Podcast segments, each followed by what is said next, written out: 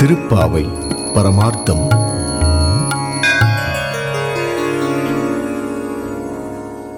உந்து மதகளித்த நோடாத தோல்வலியன் நந்தகோபாலன் மருமகளே நப்பெண்ணாய் கந்தங்கமழம் குழலி கடை திறவாய் வந்து எங்கும் கோழி அழைத்தனகான் மாதவி பந்தல் மேல் பல்கால் குயிலினங்கள் கூவினகான் பந்தார் விரலி உண்மை தினன் பேர் பாட செந்தாமரை கையால் சீரார் வளையொழிப்ப வந்து திரவாய் మగియిందు ఏలోరెంబావాయ్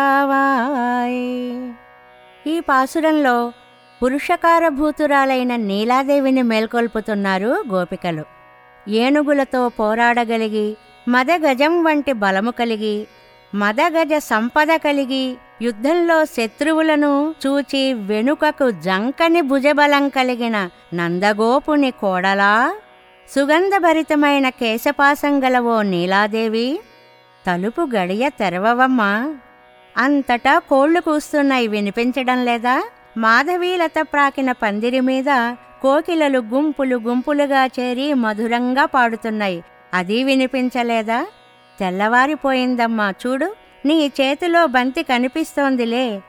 నీ బావ అయిన కృష్ణుని గుణగణాలని కీర్తించడానికే కదా వచ్చాం తల్లి. నీవు ఆనందంగా లేచి వచ్చి ఎర్ర తామరల వంటి నీ చేతులతో అందమైన కంకణాలు గలగలలాడేలాగా తలుపు తెరుతెల్లి అంటారు.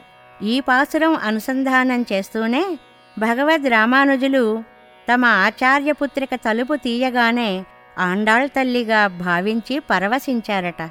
అందుకే వారికి తిరుప్పావైజీయర్ అనే పేరు వచ్చింది.